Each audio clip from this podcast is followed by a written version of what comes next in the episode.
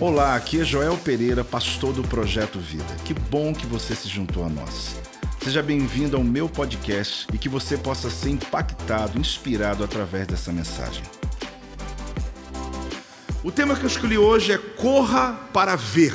Fala comigo. Corra para ver. Mais alto. Você vai perceber, querido, nessa história, que logo após a curiosidade do ver, ela vai te trazer um outro nível que é ver para correr. Porque ninguém é o mesmo depois que tem uma experiência real com Jesus. Eu quero ler um texto de João capítulo 20, versículo 2 a 4. A ideia desse texto é para que a gente possa lembrar um pouco do que nós começamos a fazer na semana passada. Porque quando eu ministrei a palavra domingo passado, eu percebi que havia necessidade de uma continuidade. Mas vamos ler primeiro João 22, 20, versículo 2. Então correu e foi ter com Simão Pedro e com o outro discípulo, a quem Jesus amava, e disse-lhes: Tiraram do sepulcro o Senhor, e não sabemos onde o puseram. Saiu, pois, Pedro e o outro discípulo e foram ao sepulcro, ambos o que? Corriam juntos, mas o outro discípulo que correu mais depressa do que Pedro e chegou primeiro ao sepulcro. Essa narrativa aqui é uma continuidade de uma ministração que na semana passada eu falei a vocês sobre a pedra. Quem removeria a pedra? Quem removerá a pedra? Quem ouviu essa palavra de domingo passado? Só para eu saber. Quem não ouviu, honestamente. Amém. O fato de você não ter ouvido não vai te atrapalhar a entender o que eu tenho que ensinar hoje. Mas eu te encorajo muito depois no YouTube procurar lá ah, o tema Quem removerá a pedra ah, e você veja essa mensagem. Porque não é muito comum eu dar continuidade aos domingos. A gente gosta muito de série nas quartas, né? É, domingo, às vezes, eu prego um sermão do Antigo Testamento, no outro eu prego do Novo, no outro eu vou no profeta, o outro eu fico muito livre aqui para caminhando, segundo o Espírito Santo vai me conduzindo e os temas que eu considero importantes. Mas essa semana, quando eu fui ler, eu voltava, voltava, voltava e eu senti no meu espírito que pode, inclusive, sequenciar mais domingos, onde eu quero falar sobre a coisa mais importante do Evangelho, que é a ressurreição de Jesus. A mensagem não é a mesma, a mensagem é uma continuação. Mas que você que entendeu que a pedra já foi removida, de que nenhum obstáculo vai ficar à sua frente quando o que está dentro de você ressuscitará, é o que você que não viu vai ver nessa mensagem que eu preguei. Eu quero falar hoje exatamente sobre esse tema. Quando Maria Madalena que ela teve a visão, ela entrou no túmulo, ela viu que o túmulo estava vazio, ela imediatamente correu. Ela fez o quê? E ela correu para falar com os discípulos. Ela encontra Pedro e João e ali ela dá notícia para eles. E é dessa história que eu quero mostrar para vocês essa narrativa. Eu não sei se você já reparou quantas pessoas ouvem as mesmas coisas, veem as mesmas coisas, pertencem ao mesmo contexto, mas criam narrativas completamente diferentes. Eu não sei se você teve essa oportunidade né, de perceber que às vezes pessoas estiveram no mesmo lugar, mas com fatos iguais, mas com uma história diferente. Raramente você vai ver um, que uma vivência ela vai ser relatada da mesma forma, idêntica que outra pessoa ah, vai trazer a narrativa. Alguém participou de uma festa e você perguntou: e aí? Foi a melhor festa que eu fui. Pergunta a outra pessoa que esteve na mesma festa, no mesmo lugar, e diz: Que festa ruim. E é interessante porque você vai ver isso em vários outros aspectos da vida. Sobre uma notícia que recebeu, um trabalho que teve, uma oportunidade que viveu, uma comida que experimentou, um restaurante que foi. E você parece até dizer o seguinte: mas será que é o mesmo lugar? Porque, meu Deus, alguém disse que foi péssimo e outro disse que foi maravilhoso. E você vai perceber que as nossas narrativas têm a ver com o nosso ângulo, tem a ver, com o nosso ângulo. E a pergunta que é feita aqui é muito clara, né? Por qual ângulo você vai olhar a sua vida? Vamos falar juntos? Por qual ângulo você vai olhar a sua vida? Porque tem a ver com essa coisa do ângulo, né? pela perspectiva que eu olho a vida. Alguém está olhando aqui vendo a porta fechada, e alguém olha aqui de lado e diz, mas ela está entreaberta, porque você não está vendo o que eu estou vendo. Mas tem muito a ver também com a sua formação, tem a ver com a sua vida, tem a ver com as influências com as informações que você recebeu na sua casa desde a infância. Isso traz de você ou faz de você uma pessoa diferente. Mas isso é bom, porque você pode perguntar a duas ou três pessoas que estiveram no mesmo lugar e elas vão dizer coisas diferentes porque elas vão falar da perspectiva que elas têm. Você precisa decidir qual ângulo você vai ver a tua vida cristã. Você, como servo de Deus que tem o Espírito Santo, precisa tomar essa decisão de que você é diferente do mundo, que quando a notícia chega na tua casa, ela não precisa ser vista como todo mundo vê, porque você pode olhar para um outro ângulo e perceber Deus naquela situação. Diga amém, gente. Que situações que você pensa, a casa caiu e alguém diz: não, calma, vamos ver isso melhor. Pode ser uma grande oportunidade que está surgindo para a gente, uma grande situação que está aí se abrindo para nós. Tudo uma questão da perspectiva. Você já imaginou quantas maravilhas? Pensa comigo.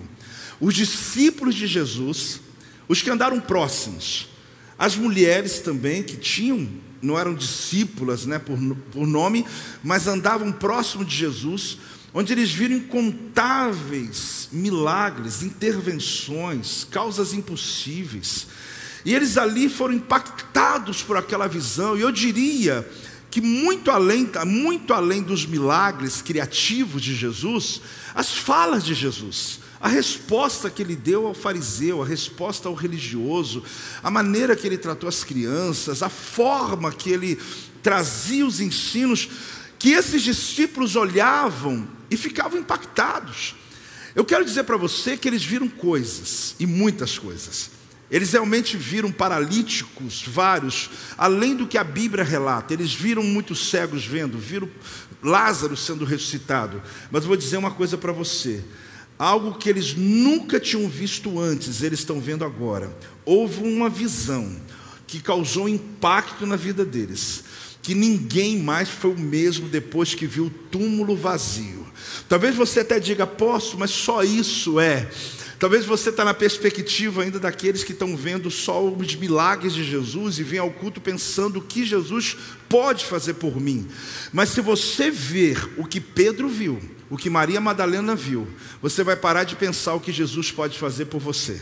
Você vai pensar o que eu posso fazer por Ele, o que eu vou fazer pelo reino, o que eu vou realizar na minha vida, porque ninguém mais é o mesmo depois que tem a visão do túmulo vazio. Dá uma salva de palmas ao Senhor, por favor, celebre por isso, em nome de Jesus. Eles tiveram uma urgência. Todos que tiveram ação, acesso àquela cena, tiveram uma urgência, uma disposição, uma vontade de falar com as pessoas, de poder mostrar o que eles viram. Por quê? João ele chega a dizer o seguinte: em João 20, versículo 9, ele traz o um entendimento. Qual o entendimento? A falta de compreensão de algo pode roubar a minha experiência. Fala comigo. A falta de compreensão de algo pode roubar a minha experiência.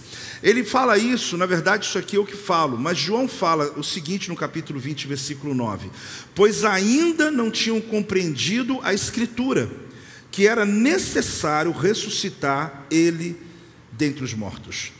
O fato é que João, lembra que eu falei e falo muitas vezes que todo o evangelho, principalmente o que refere à morte de Jesus, é relatado em Mateus, Marcos, Lucas e João. A ideia ali é que você possa pesquisar em um, em outro, em outro, em outro, eles vão se completando, dando a gente a narrativa total. Agora, João está dizendo o seguinte: peraí, mas eles ainda não haviam compreendido que Jesus haveria de ressuscitar. Mas a questão é que Jesus falou com eles. Jesus disse metáfora quando disse: Olha, esse templo será destruído, em três dias será reconstruído. Ele estava falando a respeito dele. E fora que ele falou diretamente aos discípulos. Agora, por que a surpresa? Se Deus te prometeu, o dia que a promessa se cumpriu, você disse: Uau! Como se você não estivesse esperando que ele fizesse. Porque aquilo que Jesus fala, ele faz. e aquilo que ele te falou, ele vai fazer. E cuidado para você não ficar só observando de longe, assustado, dizendo: será que ele fez mesmo? E foi exatamente o que aconteceu aqui nessa história. Foi um fato inesperado para todos envolvidos. Por mais que eles fossem avisados, foi inesperado. Eles chegaram ali, as mulheres, né, por volta das seis da manhã, na verdade, antes das seis, porque eles chegaram e estava escuro ainda. Qual a expectativa dessa visita? Prestarem última homenagem ao morto. Essa era a expectativa. Pegando um pouquinho o gancho da mensagem da semana passada, elas levaram aromas, elas estavam ali prontas para prestarem homenagem ao morto. Então, elas não estavam esperando que ele tivesse ressuscitado. Os discípulos não iriam ao túmulo se não fosse pelas notícias das mulheres. Pedro, João e, na verdade, depois Jesus aparece aos outros. Mas, na verdade, os dois correm para o túmulo, sabe por quê? Porque a notícia foi: olha, o corpo não está lá mais. Mas não estava na agenda deles ir lá para ver se Jesus estava. Eles não estavam esperando que o que Jesus falou pudesse acontecer. Talvez pudesse ser uma coisa tão distante da fé deles. Talvez diante dos milagres que Jesus realizou, que foi fantástico, eles pudessem dizer: não, ele até fez isso, ele até fez outra coisa, mas ele ressuscitar, ele vencer a morte, mas ele venceu. E quando eles chegaram lá, cada um teve uma reação diferente. E é sobre isso que eu quero mostrar hoje, porque Pedro, João, Maria Madalena. Quem é você nessa narrativa? Eu quero mostrar aqui nas três pessoas que entraram dentro do túmulo e, na verdade, viram mesmas coisas. Só que cada um teve uma reação diferente. Talvez a sua não seja nem de Pedro, nem de João, nem de Maria Madalena. Talvez a sua seja uma quarta reação. Mas o que importa aqui é você descobrir nessa história o que que essa história, o que que essa palavra corra para ver tem a ver comigo no momento da minha vida. Primeira coisa, João chegou antes de Pedro, mas não entrou. Fala comigo. João chegou antes de Pedro, mas ele não entrou. Por que dá detalhes assim? É porque esse sermão, essa mensagem, aliás, de hoje, ela tem muitas coisas que são bonitas quando a gente percebe os detalhes dessa caminhada que a gente vai descobrindo aqui. Em João capítulo 20, versículo 5, diz assim: E abaixando-se, viu, e abaixando-se, viu, os lençóis de linho, todavia não entrou. Quer dizer, ele, ele viu, mas ele não entra. Quem é esse? João. Quem é esse? É o mesmo que escreve o Evangelho, é o mesmo que está narrando, mas ele está mostrando o que acontece nessa caminhada dele. Foi o primeiro a perceber que Jesus de fato ressuscitou.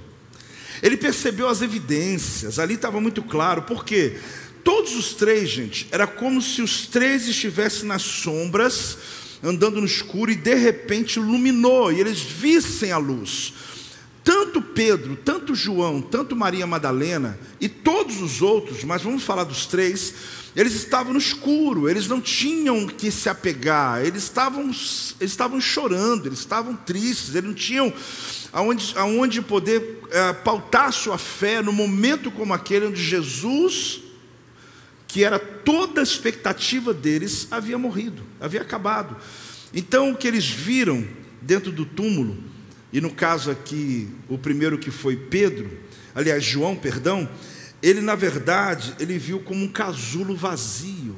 Sabe quando um casulo daquele inseto ele está vazio, você aperta e não tem nada dentro? Eles olharam estava lá os panos que envolviam o corpo de Jesus intactos, não embolados no lado, mas como se o corpo se esvaísse. Na verdade, Jesus ressuscita e toda a sua roupa, toda a sua túnica fica ali como a principal evidência, além das que eu já lhe dei, quando dizia que tinha quatro soldados romanos, que o anjo veio, tira a pedra, senta-se sobre ela, e ali há um alvoroço total, mas eles agora estão tendo essa primeira visão. Essa primeira palavra aqui, que eu quero trazer para você, quando o texto diz que abaixando-se viu, eu quero mostrar para você, não para dificultar a minha mensagem ou tornar uma mensagem erudita, né? Quando eu falo que no grego está escrito tal coisa. Não, não, não. Você vai perceber que é importante você saber que cada vez que um deles viu, não foi da mesma maneira que o outro. Você sabe que, na verdade, no português existem palavras que a gente fala uma única vez, ela tem um sentido absoluto. Para nós, por exemplo, que não temos no Brasil neve, às vezes lá no sul, alguma vez acontece, quando fala para você neve, neve é neve, e acabou. Agora, para os quimó, existem nove tipos de neve. Então, se ele, você falar assim, neve, ele vai perguntar, mas qual? Você vai falar, neve. É neve não é aquele negocinho que cai. Só que para eles não, para eles neve não é a mesma neve, existem nove tipos. Então, na linguagem, existem maneiras de você expressar qual é a neve que caiu hoje.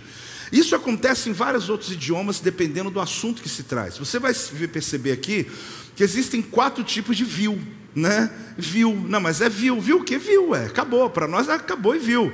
Só que aqui a primeira palavra é blepo. Essa palavra, que é uma palavra grega, ela traz o sentido de espiar, olhar de relance. É como uma pessoa que chegou aqui no culto e veio espiar. Eu vou dar uma espiadinha lá para ver. Tanta gente fala dessa igreja. Deixa eu dar minha espiadinha. Você dá a sua espiadinha, né? Você dá aquela olhada, você dá um relance. E é verdade que tem gente que até já está aqui há muito tempo espiando, né? Irmão, tem cinco anos já que você está espiando, pelo amor de Deus né? Entra no túmulo logo, entra na vida com Deus logo, caminha a sua vida, abre a tua célula, rompa, faz algo, né? Não estou dando umas piadinhas, pastor Fábio, né? Quem sabe, né? Se lá é de Deus, se não é de Deus. O que aconteceu aqui é que a tradução que foi usado é a palavra blipo. Só que tem um momento que enfim João entrou e viu. Enfim João o quê? Entrou e viu. Nós estamos falando de João, de Pedro e de Maria Madalena. O primeiro, ele chega logo, mas ele não entra. Eu não sei se você lembrou quando eu li o texto, que diz que eles correram ambos juntos, mas um deles corre mais rápido. Então, quando se fala que um deles corre mais rápido, é João, falando dele mesmo. Então, só que quando ele chega, ele não entra dentro do túmulo. Ele decide, na verdade, ficar esperando. É como se um corredor chegasse na linha de chegada e parasse. Vamos ver o que vai acontecer. Só que Pedro, você vai ver que veio atropelando tudo, que ele é estourado, ele já entrou no túmulo, meu irmão, já para ver onde estava tudo. Só que João, ele dá uma olhada assim de longe, e a palavra que eu te falei é blepo. Então, João voltou crendo. Fala comigo. João voltou crendo. Então, na perspectiva daquela visão que João consegue ter, ele consegue crer. O verbo que se usa aqui, Auristo, significa algo decisivo, não é um processo. Lembre-se que eu li lá atrás, no primeiro versículo, ele teve uma maneira de ver. Só que quando ele vê aqui, segundo o versículo 8, já não está se tratando mais de blepo. A palavra aqui é eido. Essa palavra aqui, ela tem um significado de perceber com uma compreensão intelectual prestar atenção, observar, inspecionar, examinar. Você percebe que logo ele deu só umas piadinhas. Pedro entra. Aí eu pulei o Pedro ali, você vai voltar comigo no versículo depois, 6, se não me engano. Eu fui no 8. No 8, João já entrou e já entra que não é mais blepo, ele já está inspecionando agora. Ele já olha agora com mais cuidado. E a Bíblia diz que quando ele olhou dessa maneira, ele creu.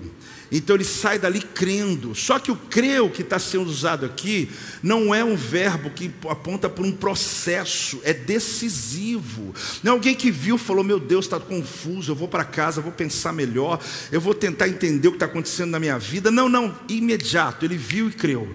Ele viu e na mesma hora decidiu. Na mesma hora a vida dele foi mudada. Aquela visão mudou a história dele. Estão falando de um homem, querido, que o futuro dele é, vai se encontrar na ilha de Pátimos, foi um dos últimos dos apóstolos que morre, não como mártir, mas ele ainda lá na ilha, ele, te, ele tem uma experiência tremenda do Apocalipse. O que eu quero te mostrar é que essa visão sustenta esse homem por muito tempo. Ele não teve a visão do Cristo ressuscitado, mas a visão dos lençóis abandonados. Ele foi o suficiente para que ele tivesse certeza que ele havia ressuscitado. Preste atenção numa coisa que você precisa, querido. A cruz e o túmulo vazios são os recibos de Deus dizendo que a dívida foi paga. Você pode saber muita coisa do Evangelho. Você pode, inclusive, testemunhar dos textos que o apóstolo Paulo e tantas leituras que você já fez. Mas, crente, aprenda uma coisa na tua vida. Nós não debatemos com as pessoas, mas nós mostramos o que Jesus fez em nós. E a verdade do Evangelho se consiste numa coisa mais importante: a cruz está vazia, o túmulo está vazio. Deus nos deu o recibo dizendo: Eu paguei a dívida da humanidade, e o Evangelho é esse. Pode celebrar por isso, querido, pode glorificar por isso em nome de Jesus. Dá um glória a Deus aí em nome de Jesus.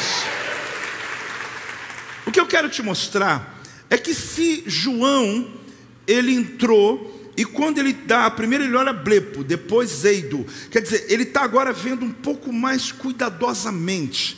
E ele então sai dali crendo. A minha oração hoje, a minha pretensão hoje nessa palavra, seja agora nesse culto, seja nos próximos dias na tua caminhada, é que Deus lhe dê uma experiência que sustente a tua história, que sustente a tua vida que Deus possa lhe fazer ver algo que além do que você está enxergando, talvez você está olhando o teu evangelho, como eu te falei, espiando, né? Você está vindo à igreja espiando, olhando de longe, mas que você possa de verdade mergulhar numa experiência com Deus. A história de Pedro é diferente. Pedro chegou depois, entrou e viu as evidências. Então, Pedro já é diferente. Ele entra e logo ele percebe as evidências do que estava ali dentro. E imediatamente ele é impactado pelo que ele viu. Vamos lá então na palavra de Deus em João 20, versículo 6. Então Simão Pedro, seguindo, chegou e entrou no sepulcro. Ele também, o que, que o texto fala? Viu os lençóis. Então aqui está mostrando que os dois correm juntos. João chega na frente. João para na porta do túmulo e fica sem saber o que fazer, olhando. Mas Pedro passa igual um vento perto dele e já entra dentro do túmulo e começa a olhar lá dentro. Agora, que palavra grega que se usaram aqui para Pedro? É teorel. Essa palavra, interessante porque Pedro, ele tem uma experiência de olhar lá dentro, ele vê o túmulo vazio, mas de alguma maneira ele ainda fica incerto. Olhe bem, ele não tem aquela explosão de João, de sair crendo hoje, de saber que agora, não é vou pensar, não é vou, vou assimilar melhor, não é vou orar, não, agora, Pedro não, ele fica logo incerto, porque assim como ele foi explosivo para entrar, mas ele também não tem tanta convicção para continuar.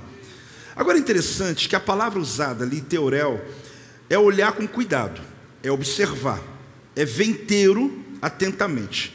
Mas é uma palavra de espectador. Essa palavra origina a palavra teatro, que significa alguém que está olhando de longe, que está como espectador, percebendo tudo realmente com muito cuidado, mas não se envolve. É interessante, né? Porque a realidade de muitas pessoas é frequentar uma igreja como se fosse num teatro. Estou vendo o show. Eu adoro chegar porque o pessoal canta. Às vezes quando tem uma dança, às vezes quando lá o pastor prega alguma coisa tal. Maravilha. Só que a grande verdade é que teorel significa assim: eu vejo, mas não me envolvo. Eu vejo, mas você faz parte. Não, não, não, eu só assisto. Eu só assisto. E a verdade é que você percebe que Pedro, ele está ainda nessa perspectiva. Não sei se faz sentido para você. Mas a grande questão, querido, é a realidade de muitos cristãos que frequentam a igreja com essa perspectiva de olhar de longe, mas não engajar-se. É comum quem está chegando, mas imagina, tu ficar dez anos de crente, irmãos, indo no teatro, olhando a igreja como fosse um lugar para você simplesmente olhar se a peça hoje foi boa, se a música foi bem apresentada. Isso não tem sustância, meu irmão, isso não sustenta a tua fé. Isso não sustenta, não dá base para a tua vida. Na hora que vem o dia mal, tu vai balançar e vai cair, não tem jeito. O que sustenta você é uma visão que te faz se envolver, uma visão que faz você mergulhar. Faz sentido para alguém aí em nome de Jesus? Então dá um glória a Deus aí, dá uma salva de palmas, se movimenta em nome de Jesus. Mas aconteceu algo. O evangelista Lucas me ajuda a entender a história de fatos que João não deu detalhes. Vamos lá para Lucas 24, 12. Lucas 24, 12 diz assim: Pedro, porém, levantando-se, correu ao sepulcro e abaixando-se, nada mais viu, senão os lençóis de linho, e retirou-se para casa de qual jeito? Maravilhado do que havia acontecido. Então, se João voltou crendo, Pedro voltou de que jeito?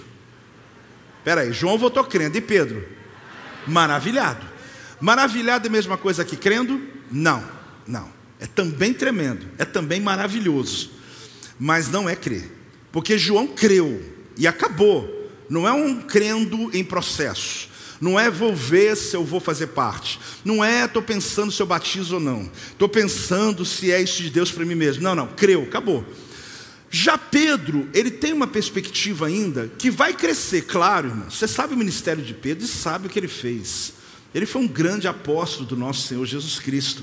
Mas ele não teve o impacto atual, ele foi se maravilhando. Então, aqui que eu quero mostrar para você, curiosamente, que o vil desse versículo de Lucas é blepo. Ele já não é mais o do teatro, é aquele que você, um lampejo, que você olhou, que você entrou no lugar e deu uma olhada rápida. Aqui você percebe que ainda lhe faltava, talvez até a ver com, a, com o temperamento dele, com a maneira que ele queria muito rápido as coisas, eu quero logo. E ele não tem capacidade de analisar o que está acontecendo. Porém, vamos dar um voto para ele. Ele sai maravilhado. Eu sei que João, ele saiu crendo. Eu já sei que Pedro, ele saiu maravilhado. E Maria Madalena? Maria Madalena ficou para trás e depois entrou. Se você analisar bem, né, não tem que fazer muita força, mas lembre-se, ela foi a primeira, junto com as Marias, Joana e tal, chegar no túmulo de madrugadinha, antes dos discípulos, para poder perfumar o corpo de Jesus. Quem tem noção desse momento, diga amém aí. Eu preguei domingo passado e coisas que você já leu. Quando ela vê, quando ela viu, ela sai correndo. Para quê? Para avisar, para dizer: olha, o corpo do meu Jesus não está lá. Só que João capítulo 20, versículo 11 e 12 diz assim: Maria, entretanto, permanecia junto à entrada do túmulo, chorando. Enquanto chorava, abaixou-se e olhou para dentro do túmulo e viu dois anjos vestidos de branco, sentados onde o corpo de Jesus fora posto, um à cabeceira e outro aos pés. Qual é, apóstolo, já que você começou a causar uma perspectiva aqui, a forma que Maria primeiro viu. Ainda é teorel. Ela está aqui vendo naquela perspectiva de alguém que está analisando de longe. Ela está olhando, ela está vendo o acontecimento. É o que eu te disse. Eu não me envolvo, mas eu estou vendo. Olha, eu sei que Jesus está curando. Olha, eu fui lá no projeto Vida, Jesus salvou. Mas e você? Eu ainda não.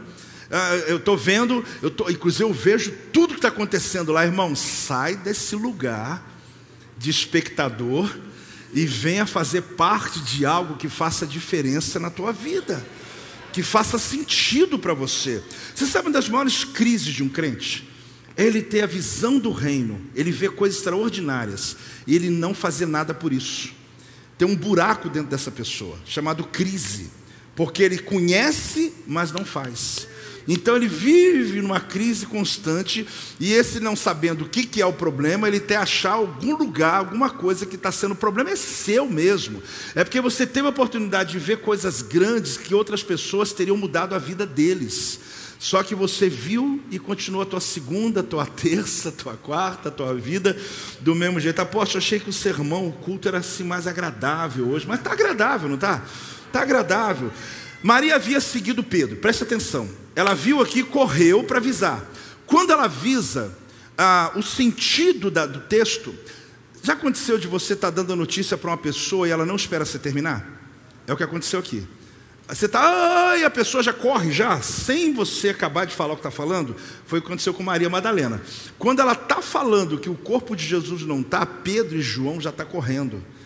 Nem ouve o resto. Maria vai atrás dele, correndo não, vai andando. Ele chega primeiro, João não entra. Pedro chega atropelando, entra. Aí João sai crendo, Pedro sai maravilhado. E Maria? Maria chega, eles estão indo embora já, porque a questão, querido, é corra para ver, mas depois que você viu, tu começa a correr. Porque não tem jeito, depois de uma experiência com Deus, você ter uma vida parada uma vida cristã andando. Eles não querem nem saber, eles têm uma urgência de sair dali. Maria ficou chorando. Aí entra uma grande questão. E Maria? O que acontece com ela? Ela tinha visto tudo, impulsionado por um amor desordenado por Jesus, Porque ela tinha sido liberta de sete demônios, gente. Eu vou dizer uma coisa para você. Um tempo atrás eu preguei sobre Maria Madalena e eu dizia mais ou menos isso: que as pessoas não vão entender o que você faz, porque elas não sabem o que Jesus fez por você. A frase é outra, mas tem esse entendimento. As pessoas não vão conseguir te entender, porque elas não sabem a libertação que você passou. Maria Madalena fazia coisas que as pessoas diziam: por que, que é isso? Por que está em cima, guardando, cuidando de Jesus, sustentando Jesus? Irmão, não tenta entender pessoas que decidiram fazer por Jesus, porque você não tem noção do que Jesus fez por elas. As pessoas não vão entender o que você está disposto a fazer, porque elas não entendem a sua história. E o fato de Maria Madalena estar tá chorando muito é porque ela era a primeira, ela estava com medo de ser presa, de ser morta. Ela queria estar tá ali na cena. E quando ela não viu o corpo de Jesus, ela viu tudo certo. Ela tinha a prova, mas chegou à conclusão errada. E a conclusão errada é essa: tiraram do sepulcro o Senhor e não sabemos onde o puseram. Essa era a angústia dela. Só que Maria, vamos abrir em João capítulo 20, versículo 18. Olha que fantástico o que acontece a respeito de Maria.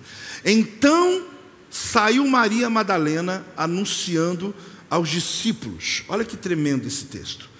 Ah, viu o Senhor e contava, ah, anunciando aos discípulos, viu o Senhor e contava que ele ah, lhe dissera estas coisas.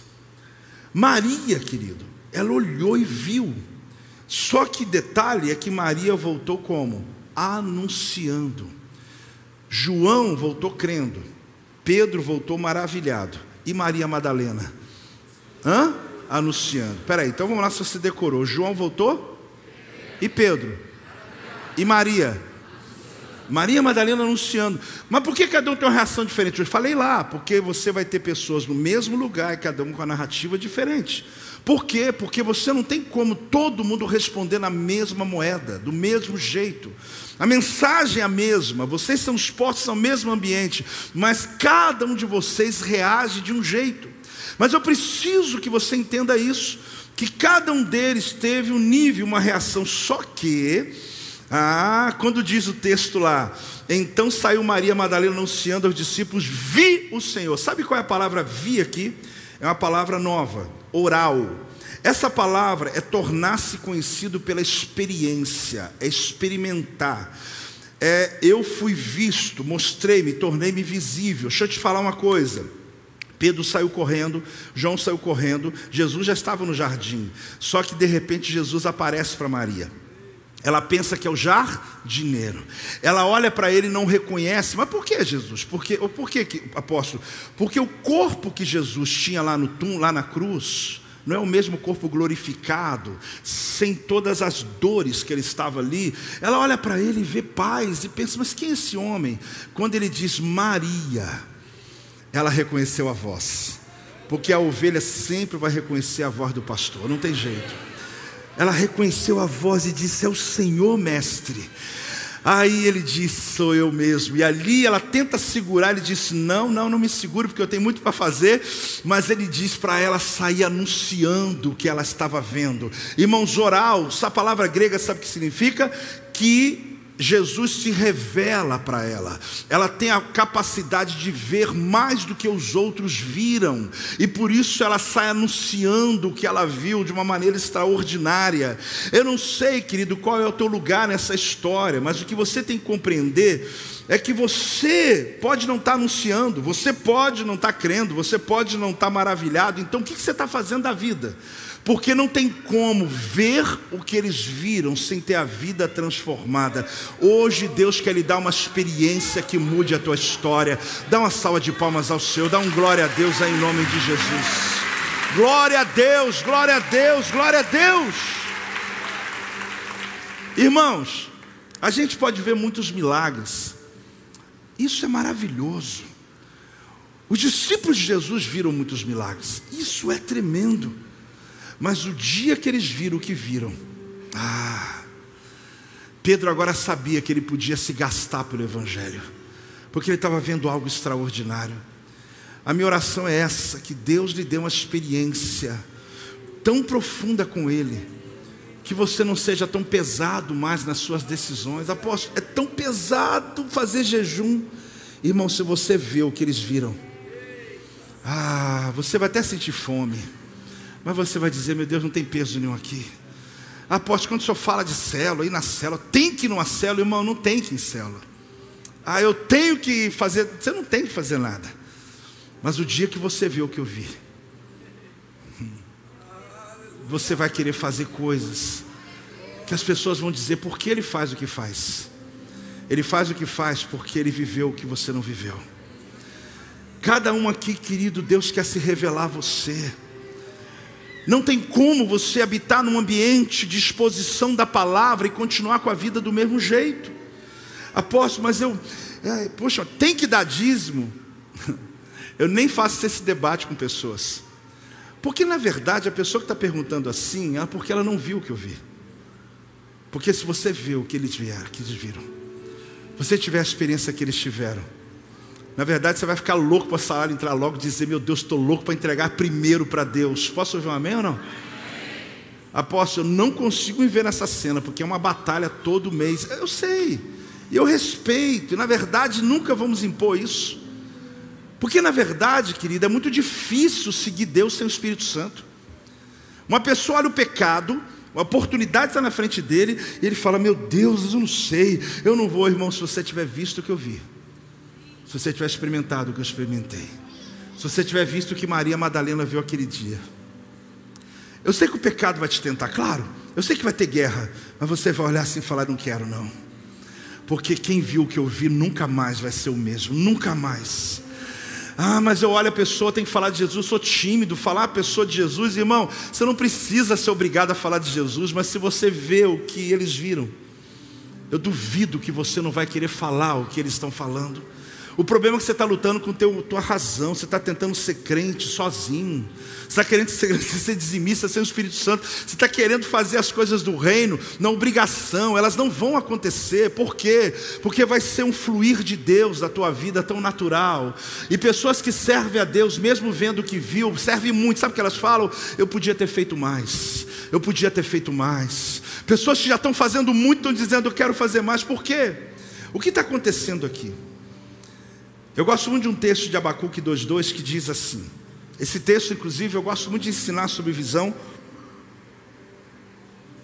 Quando eu estou ensinando em, ah, em mentorias, Abacuque 2,2 diz: O Senhor me respondeu e disse: Escreve a visão, grava sobre tábuas, para que possa ler até quem passa correndo.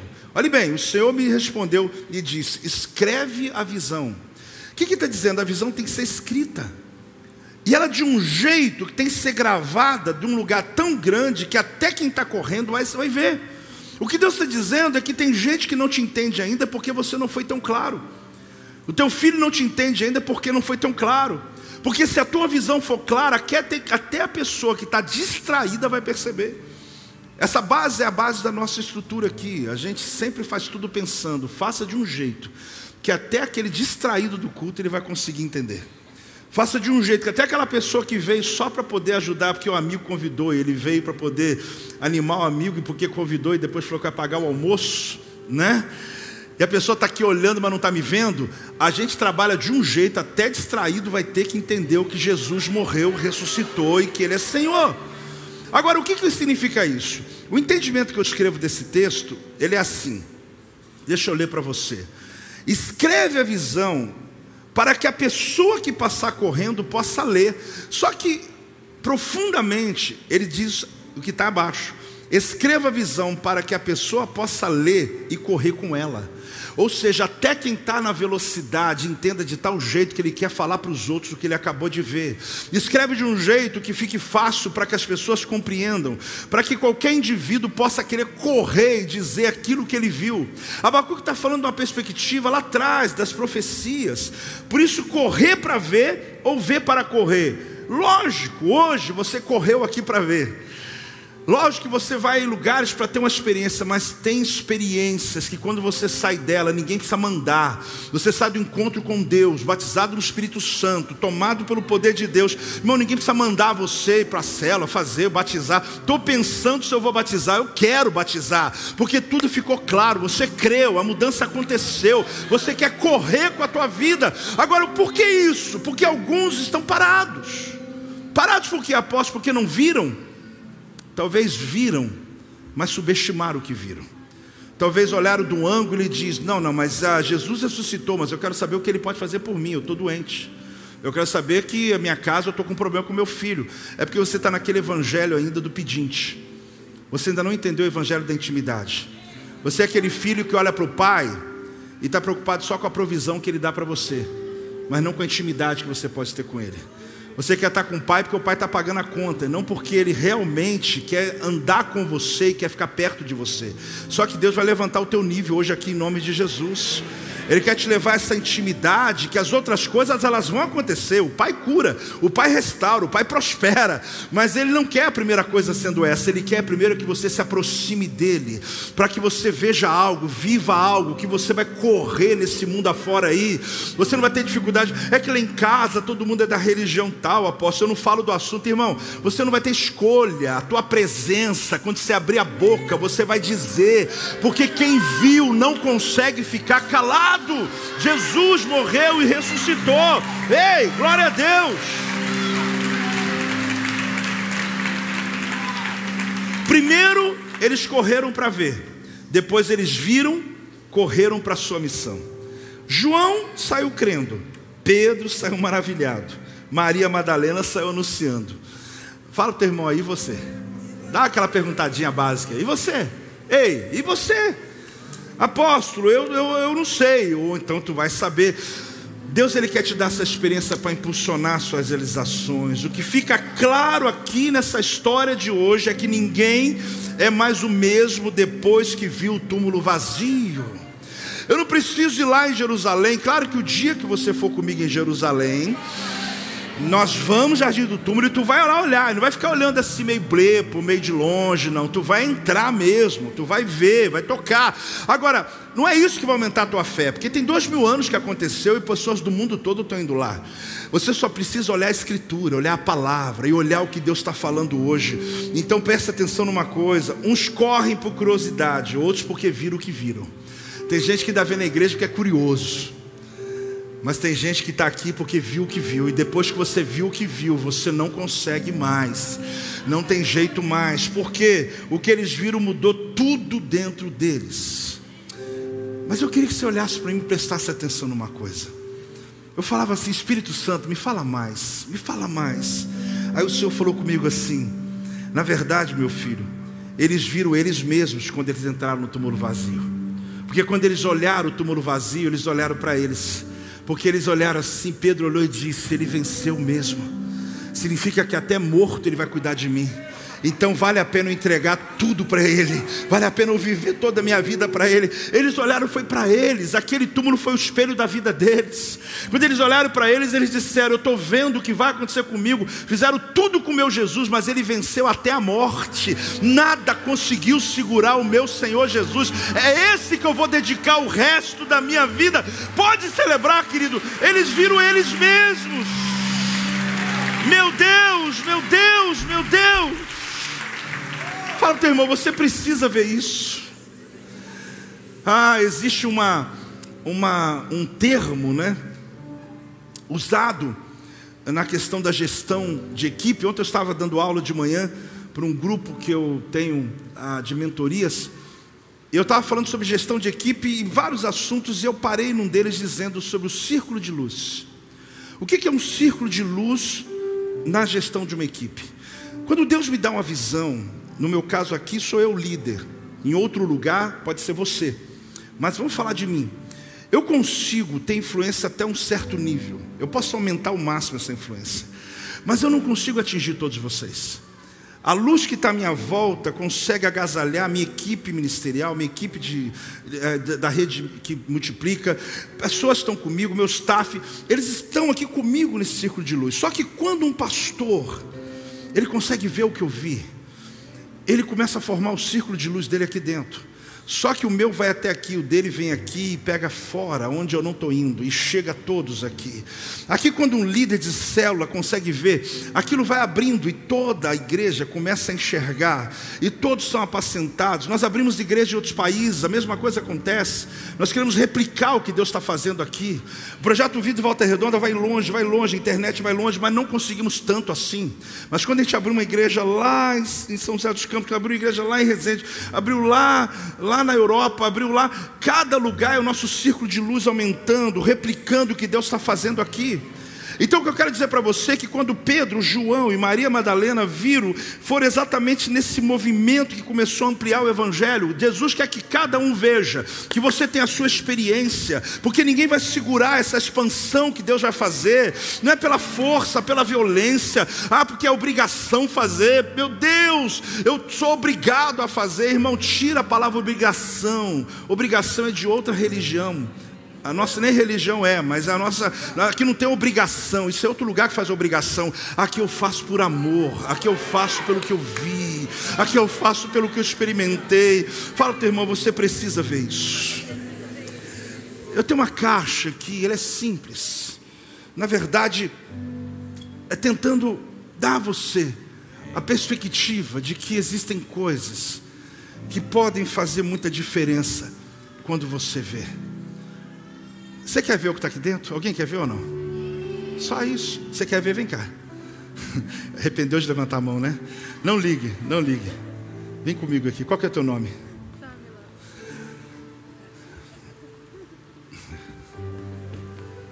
Você sabe de uma coisa, gente? Aqui tem algo que representa uma experiência. E a verdade que eu quero, queria mostrar para todo mundo aqui, eu vou mostrar para a Samila. A mensagem de hoje, ela está dizendo: você precisa correr para ver. Você chegar aqui e decidir ver. Segura essa caixa, não abre ainda não. Quando eu abrir, eu queria que você fizesse assim, para que você olhasse o que está dentro. As pessoas ainda não estão vendo. Mas a grande verdade é que o Evangelho ele é resumido numa única frase. Se você pudesse dizer o que é o Evangelho para mim, está pronta, Sandra? Eu queria mostrar para você o que na verdade representa o que Jesus fez. A grande verdade, a Sâmela, cada um aqui que vê, não vai ter a mesma reação. Mas o que você precisa entender, que Deus pode te dar uma visão que vai mudar a história da tua vida. Eu não sei mais. Obrigado, Samela. Faz sentido para você? Faz muito. Deus abençoe a tua vida. Dá uma salva de palmas pela vida dela. O que é isso? Apóstolo, mas o, o que é que tem? Mais alguém quer ver? Vem cá você, menino. Você que levantou a mão, vem cá. As mãos até mudaram, né? Porque. Vem cá, qual que é teu nome? Como é que é? João. Ele é o João. O João da Bíblia voltou maravilhado, né? Fica aqui, João. A verdade é que o Evangelho ele entra em cada. Segura aqui, não abre ainda não. Ele entra em cada ambiente da nossa casa, nossos filhos. Não tem jeito. Meu filho, quando vê o que está vendo aqui, vai reagir de um jeito, um pastor reage de outro jeito. Mas, João, você precisa saber o que está aqui dentro. Eu vou tirar a tampa e eu queria que você olhasse e soubesse essa informação que talvez eles ainda, eles sabem, mas ainda não sabem o que está aqui dentro. Está pronto? Eu queria que você olhasse. Levanta bem assim. Isso. A pergunta é: o que está aqui faz sentido para você? Porque para mim faz muito. Quando Jesus estava na cruz, ele morreu pela humanidade, mas não foi pela humanidade sem ter morrido por você, porque a, a obra dele é individual a cada pessoa. Deus abençoe, João. Deus abençoe. O que, que é a obra de Jesus? Tem mais alguém que quer ver ou não? Quem? Vem aqui, querido. Então você aqui, ó, levantou a mão. Após só mostrar para a igreja inteira? Vamos, né? Que hora que você vai sair daqui hoje? Calma. Qual que é teu nome? Joquebed. Joquebed. Que que é isso? tá profética aqui hoje. Ela é famosa, né? Fica aqui perto, Joquebed. Parece até que eu estou assim, combinei antes, né? Os nomes, né? Joquebed, você quer ver o que está aqui dentro? Você está pronta? Segura a caixa então. É interessante, né? Porque alguém imagina, uau, o que, que pode ser? Quando eu abrir, você, por favor, vira para você. A obra que Jesus fez, Joquebed, ela é tão perfeita que Deus conhece você desde o ventre da tua mãe. As profecias, os planos e tudo que Jesus fez faz sentido para você? A minha oração é que hoje seja um dia daqueles que você, quando passar pelas tempestades que possivelmente virão, você se lembre disso aqui. Ele nunca vai abandonar você. Deus abençoe você, Joquebede, em nome de Jesus.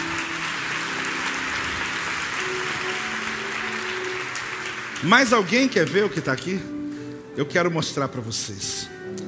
A grande verdade é que o Evangelho é tão simples, o Evangelho é tão maravilhoso. E a visão que Pedro teve, a visão que João teve, a visão que Maria teve, acredite, nenhum milagre que eles viram provocaram a mudança de vida que eles tiveram. Eles saíram dali correndo para anunciar, para declarar que Jesus e o que ele fez. E é exatamente o que ele fez. Esse o que ele fez.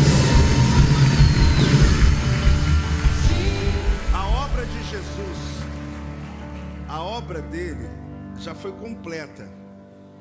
Ele tem que fazer mais nada. Não fique falando, Deus, o que está faltando? Nada. Você é que precisa entender isso. Para que você não viva nesse mundo com esse buraco dentro de você. Eu deixei a caixa aí. Quando chegar lá atrás, algum lugar, algum diácono, recolhe minha caixa aí, por favor. Coloque a mão no teu coração assim. Se tem gratidão aí, fala obrigado, Jesus. Pela tua morte e a tua ressurreição.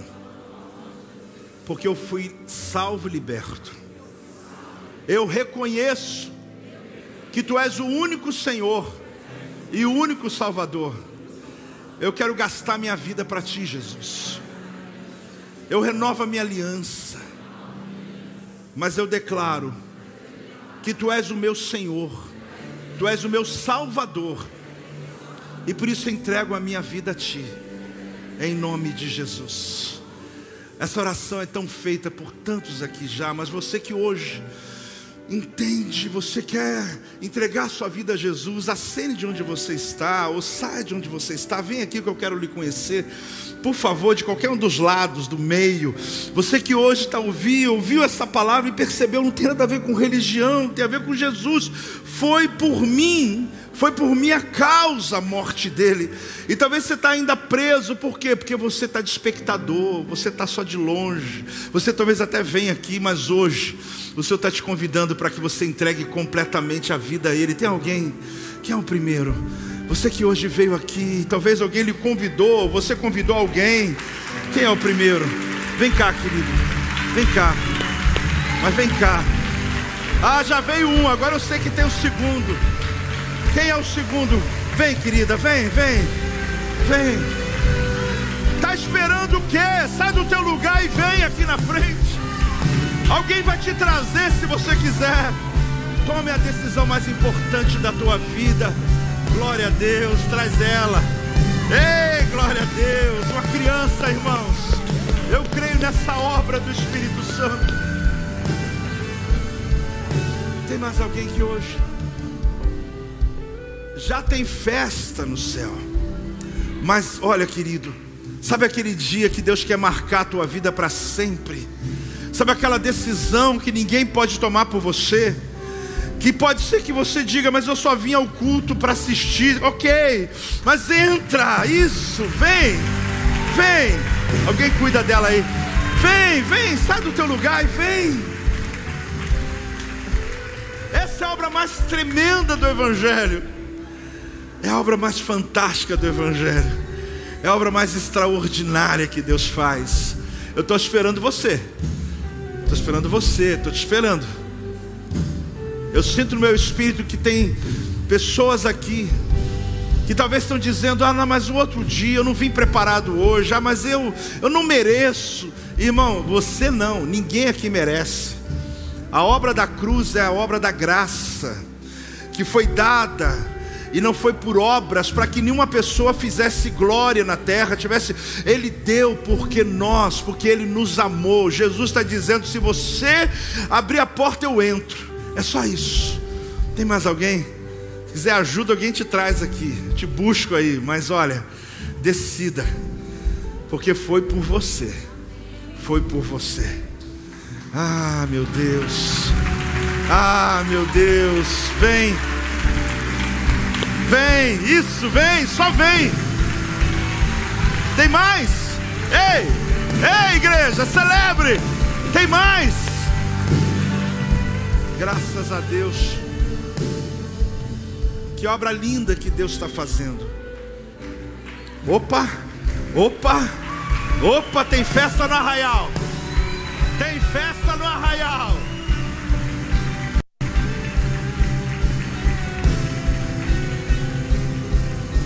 Favor, venha, venha, venha, venha. Olha bem, gente. Venha, querida. Venha. Venha, venha, venha. Olha quanta gente. Venha. Pode vir. Você que está saindo agora do teu lugar, vem. Você que está lá atrás. Você que está aí pensando. Glória a Deus, glória a Deus. Alguém cuida desse casal aqui, ó. Vamos lá, gente. Glória a Deus, glória a Deus. Graças a Deus, graças a Deus. Oh Deus, a verdade é o pai e filha, não é isso? É que eu vi de longe. Que coisa linda o que Deus está fazendo em cada criança, adolescente, jovem, adultos, em todos os níveis. Eu vi ali uma pequenininha ali também aceitando Jesus, outra pequenininha. Deus quer salvar a tua casa. Olha lá, Ei! Ei! Glória a Deus! Fica perto de mim aqui. Chega mais próximo, por favor. Por favor. Olha, vocês não têm noção do quanto. O quanto eu tô. Já, já, já fica junto aí, ó. Já montei uma célula aqui, ó. Vocês não têm noção do quanto vocês alegram o nosso coração. Porque, opa, ah, meu Deus, meu Deus, meu Deus, ei, ah, aleluia. Ah, gente, você não quer, você não quer perder hoje essa oportunidade. Eu estou vendo famílias aqui, movimento de famílias aqui, sabe? Sabe o que, que é, gente? Não é preconceito, não, não, não, não, não. Se eu saio daqui com a luz desse sermão, da palavra, eu chego em casa, meu filho não está na mesma luz, meu esposo não está.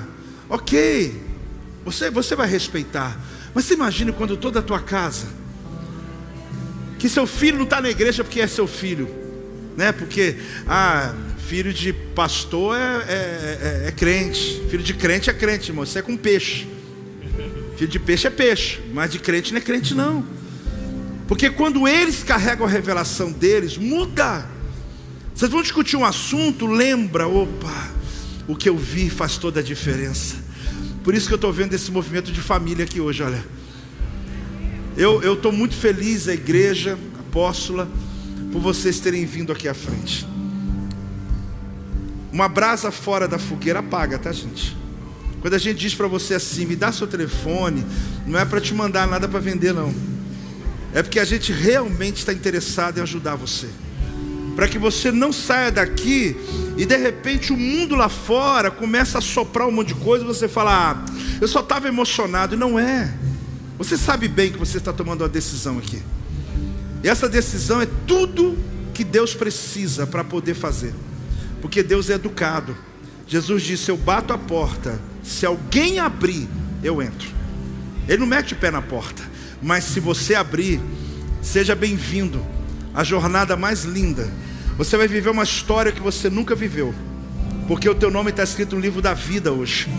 Até hoje você andou pela sua história, mas você vai ver o que é agora andar pela história divina, o que é depender completamente de Deus. São bem-vindos, são bem-vindos à família. Conheça a família de vocês e olhem para trás.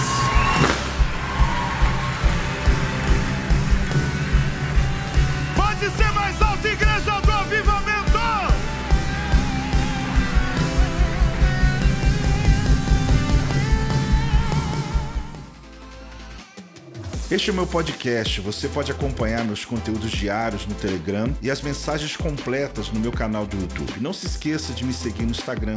Compartilhe essa mensagem com outras pessoas e lembre-se: quem se adianta, governa.